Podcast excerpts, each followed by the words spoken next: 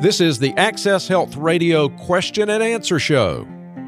Welcome to the Access Health Radio Show. I'm Dr. Brian Forrest, and this week we will be discussing questions that we've received so far over the last year and some of the answers to those questions on Access Health Radio. Dr. Forrest is a board certified family physician from Apex. I'm Mike Davis. Thanks for joining us today, and we'd like to take a moment to acknowledge the companies that support Access Health Radio.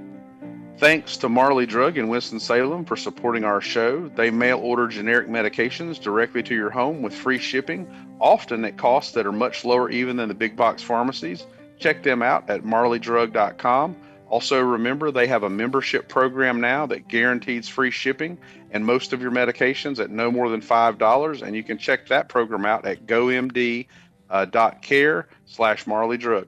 Uh, we'd also like to thank We Care Pharmacy of Apex for sponsoring our tip of the week. You can check them out at wecareofapex.com. Uh, the folks there will also be helping us out with some special shows this year on prescription medications.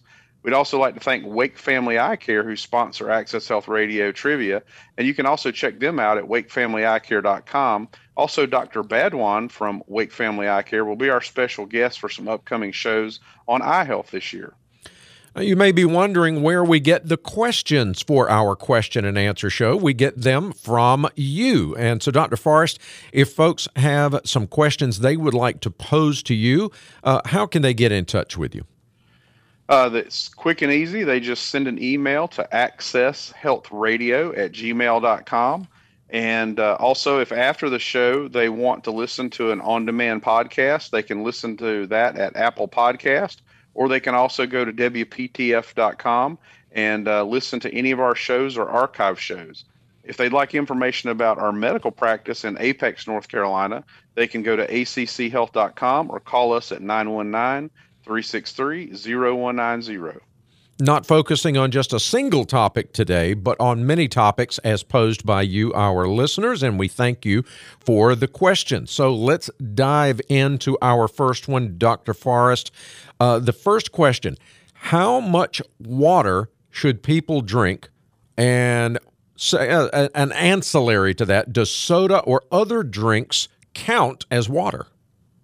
Well, this is actually a really important question. I, I often tell my patients that uh, as many as half of the people that are in the emergency room are actually there simply because they didn't get enough fluids to drink. Really? Uh, so, yeah, so it may not look like that. You know, they might be there with a broken leg, uh, but the reason they have a broken leg is because they climbed up on their roof when it was 100 degrees, didn't have anything to drink, uh, got up on top of the roof and got lightheaded and fell and fell off the roof and broke their leg. Wow. Uh, but falls are caused by dehydration. Lots of people have dizziness from dehydration. Uh, it can damage your kidneys. So there's just uh, lots of reasons that you should get enough fluids. And it's also one of the freest uh, medications, or at least the least expensive. Even bottled water isn't that bad. Uh, so there's really no excuse not to get enough. Uh, in terms of the amount, this is this is one of those things. There's sort of a urban legend about that everybody in the world thinks they're supposed to drink eight eight ounce glasses. Right. And the and the truth is, eight eight ounce glasses is only enough for somebody that weighs about 130 pounds. Uh, so on a lot of talk shows, what's happened is, you know, they would be asking a question of somebody, and somebody would ask the question. It might be a, a lady who weighed 125 pounds, and so they'd say, well, you generally need eight eight ounce glasses. But the amount of water or fluid that you need in a day is directly related to your weight, and it's a very simple formula. However much you weigh in pounds, you just cut that in half, and that's the number of ounces of fluid you need each day. So, you know, if you weigh 200 pounds, then you need 100 ounces a day. If you weigh 300 pounds, you need 150 ounces a day. Uh, so it's a very simple formula, but I tend to find that even people that weigh 250 pounds think that 64 ounces is enough, and they need to almost double that. Um, in terms of soda and other drinks, um, you know, this is confusing. Uh, yes, pretty much all liquid that goes in does count. The problem is that some liquids actually have diuretic properties. So, for example, if you drink alcohol, alcohol is a fairly significant diuretic, and it can actually make you get rid of more fluid sometimes cases than you take in.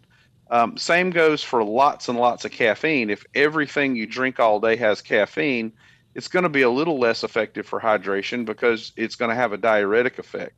Um, and the other thing is, people say, well, should it just be pure water? Well, no, it doesn't have to be just pure water. And in fact, we need to make sure we get some electrolytes uh, in our system during the day too, because uh, we need to take in something besides just plain water. But if your diet has enough sodium and potassium in it, then you know just plain water is fine all day. But just remember that formula. It's half of your weight in pounds. That's how many ounces you need at a minimum. And it's not that's not fully hydrated. That's at a minimum each day. I can hear people saying that's a lot of water. I can hear people saying that because I'm thinking that too. Uh, that that sounds like something that might take some time to get used to. Well, it is, and the, I think the biggest complaint I get, which is a valid complaint, is people say, "Well, if I drink that much water, I'm going to be in the bathroom a lot. And I think, especially for older people mm-hmm. uh, or people who don't want to get up at night, you know, it's going to interrupt their sleep. What I tell them is try to get all that fluid in your system by seven o'clock at night. And that way, you know, it won't keep you up. It won't be, you know, a nuisance. Okay, that's good advice. All right, it is the question and answer show today on Access Health Radio. Our second one from the bag is about flu shots, Dr. Forrest. And this person wants to know why we have to get a flu shot every year, unlike a measles or a tetanus shot. Why is that? Well, you know, some vaccines, um, the germs don't really change. Um, so, you know, measles, uh, mumps, rubella, those those uh, viruses don't really change. Um, the bacteria, a lot of the bacteria don't really change from year to year. We don't have different strains necessarily um, of things like uh, tetanus that we have to worry about. Uh, with flu, what happens is every year um, it's sort of like a combination lock, and the combination changes a little bit every year. It's a three, it's a two-digit combination, and uh, that's why you hear terms like H1N1 or H2N3. And the combination of, of that is what makes the virus a little different every year. And so uh, the struggle is every year we try to figure out which combination of flu it's going to be. Um, and we try to look at what's happening in other countries as things sort of move from east to west. And we can usually have a fairly accurate determination of what flu strain it's going to be that year. But that's why we have to do it with flu every year because it's a little bit different strain, a little little variation every year. All right, that's I was wondering that myself. So thank you. That's a great question. And uh, Dr. Forrest will have more of your questions, including one, a very timely one coming up about pollen allergies and what you can do about them. That is straight ahead with Dr. Brian Forrest here on Access Health Radio. This is Access Health Radio. It's our question and answer show today here with Dr. Brian Forrest, board certified family physician from Apex, and I'm Mike Davis. Dr. Forrest, before we get to our next batch of questions, it's time first for the tip of the week, and we'd like to thank We Care Pharmacy of Apex for sponsoring the Access Health Radio tip of the week. This week's tip is about eye health usually around age 40, people will notice a change in their vision where it's harder to read things up close. This is called presbyopia, and it's normal with aging. Uh, this is the reason that people use reading glasses or what some people call readers. And while you can get reading glasses and even try them on at most stores to see what strength is right for you, make sure to also get an eye exam as well to make sure nothing else is happening. You might be experiencing changes in your vision due to something else like diabetes, glaucoma, or some other condition that really needs treatment to save your vision. So I recommend an annual eye exam for all of my patients over 40 or for anyone with diabetes. Thanks so much, Dr. Forrest. We appreciate that. Time for our second batch of questions on today's question and answer show. And this one is timely. It's about allergies and pollen. And uh, we're uh, getting into that season right now. This person wants to know what is the most effective thing they can do over the counter for pollen allergies?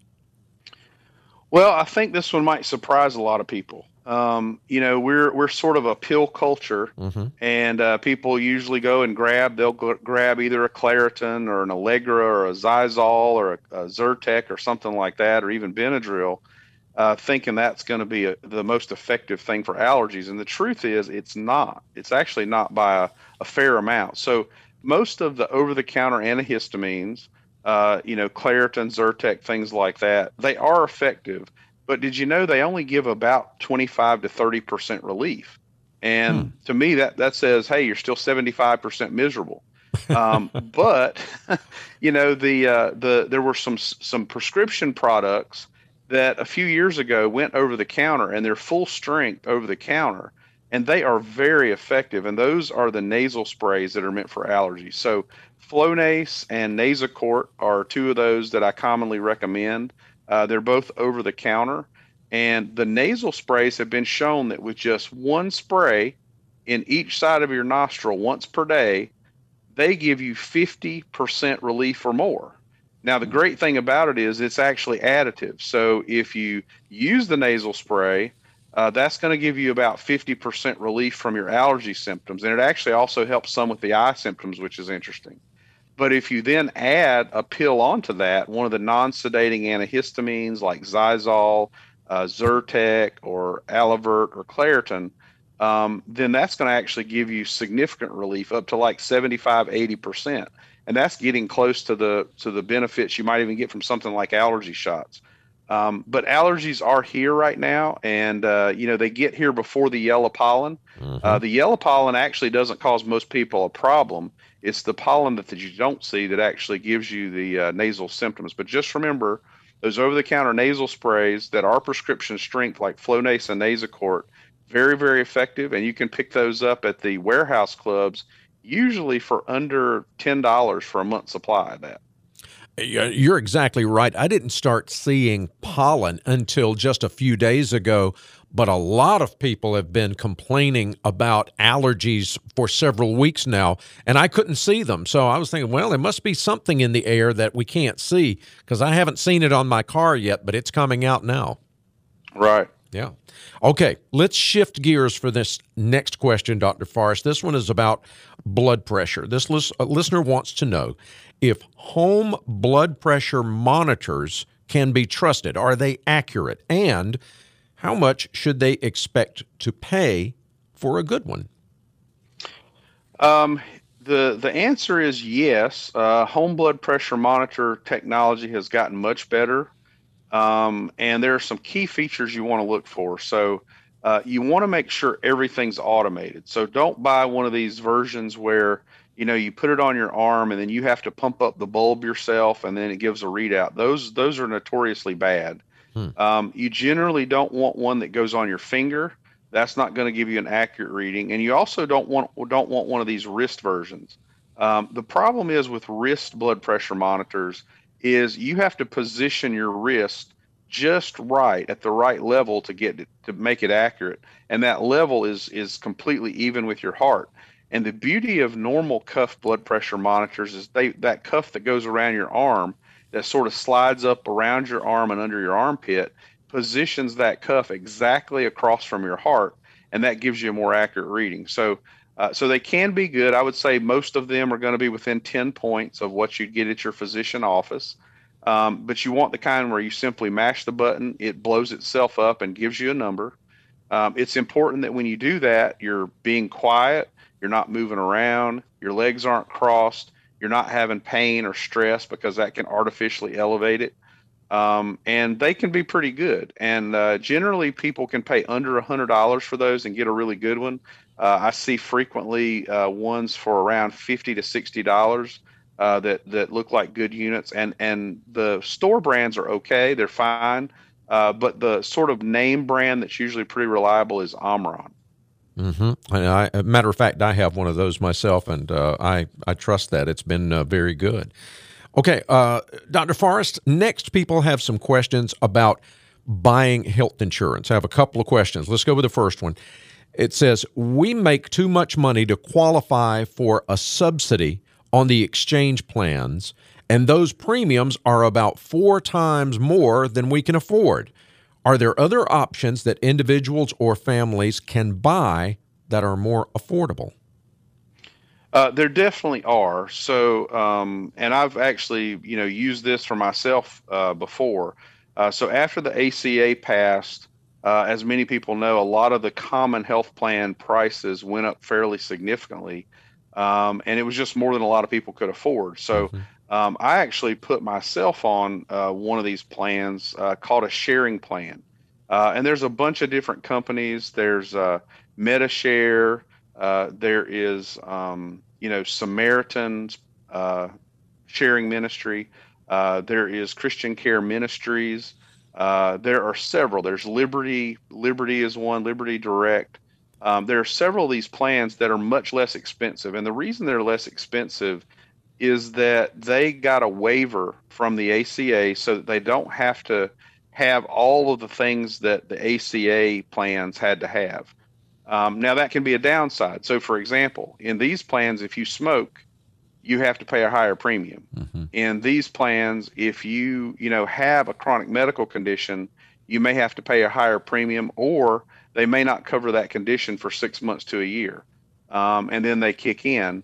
Um, but the benefit is they are much less expensive. So uh, some of these are in the you know hundred dollar a month range, and what they do provide is you know uh, help if you end up in the hospital with a major surgery, a big bill, and you know you run up a three hundred thousand dollar bill. The way it works is like a giant co-op, and everybody that's paying their money in every month, when you have a bill, they literally just use that money to to pay the bill. Um, and I've had some actually employees of ours that were on these plans. And honestly, I was concerned a couple of times about how well it was going to pay. But in one case, we had somebody that had a large, um, you know, mass in their abdomen that needed to be removed surgically, and I was like, "Oh no, what's going to happen?" It turns out that that uh, that sharing plan covered every single bit of that uh, for that employee mm. uh, a- after the surgery and everything covered covered hundred percent. So uh, so the sharing ministries are good. I mentioned a few brands. Uh, for employers, there's one called Sedera uh, that as long as you have two or three employee, employers, you can also use, and you can look into that one as well. Okay, thanks, Dr. Forrest. Here's here's a question. I'm I'm curious about this one. This is a quick one. It's about Medicare. This person thought that Medicare was free, but they saw that money was getting deducted from their Social Security check to pay for Medicare. Can you explain this? Yeah, so there's several different types of Medicare, and you know they take out money every month for all of us to pay for Medicare when we get older. Uh, and Medicare Part A is totally free. So once you turn 65, if you want Medicare Part A, which covers basically anything in the hospital, you know the expensive hospital type stuff, that's totally free. Um, but Medicare Part B covers things like seeing the cardiologist and giving you copays for that and things like that in the outpatient setting uh, for those uh, those kind of specialist doctors that aren't in the hospital, and that one you have to pay for. And I believe uh, it's a it's just under two hundred dollars a month, and typically that just comes out of your Social Security check. Then there's also Medicare Part D. Uh, in many cases, that's going to be another forty or fifty dollars a month um, to offer prescription coverage. So you can end up paying, you know, three or four hundred dollars a month extra uh, on top of the Medicare you get for free. And I generally tell people to, you know, get get what you need. Um, some people who are perfectly healthy, not on any medications, and not seeing any specialist, will actually just opt for Part A. Um, and in that case, uh, they don't have to pay anything every month out of their uh, Social Security. Good to know. Straight ahead, our Access Health Radio trivia of the week coming up. Welcome back to Access Health Radio with board certified family physician Dr. Brian Forrest. I'm Mike Davis. Dr. Forrest, time for the Access Health Trivia of the Week. You know, the number of people turning to the internet to search for a diverse range of health related subjects continues to grow. And according to a new study, 80% of internet users, or about 93 million Americas, Americans, have searched for a health related topic online. Dr. Forrest, that is all the time we have for this week, but it's been an, an action packed and informative show. Thank you so much. It sure has. And our scripture this week is from Matthew 7 For everyone who asks receives, and he who seeks finds, and to him who knocks it will be opened. Thanks for listening to the Access Health Show this week, and we look forward to joining you again next Sunday at 4 p.m. Until then, God bless your health.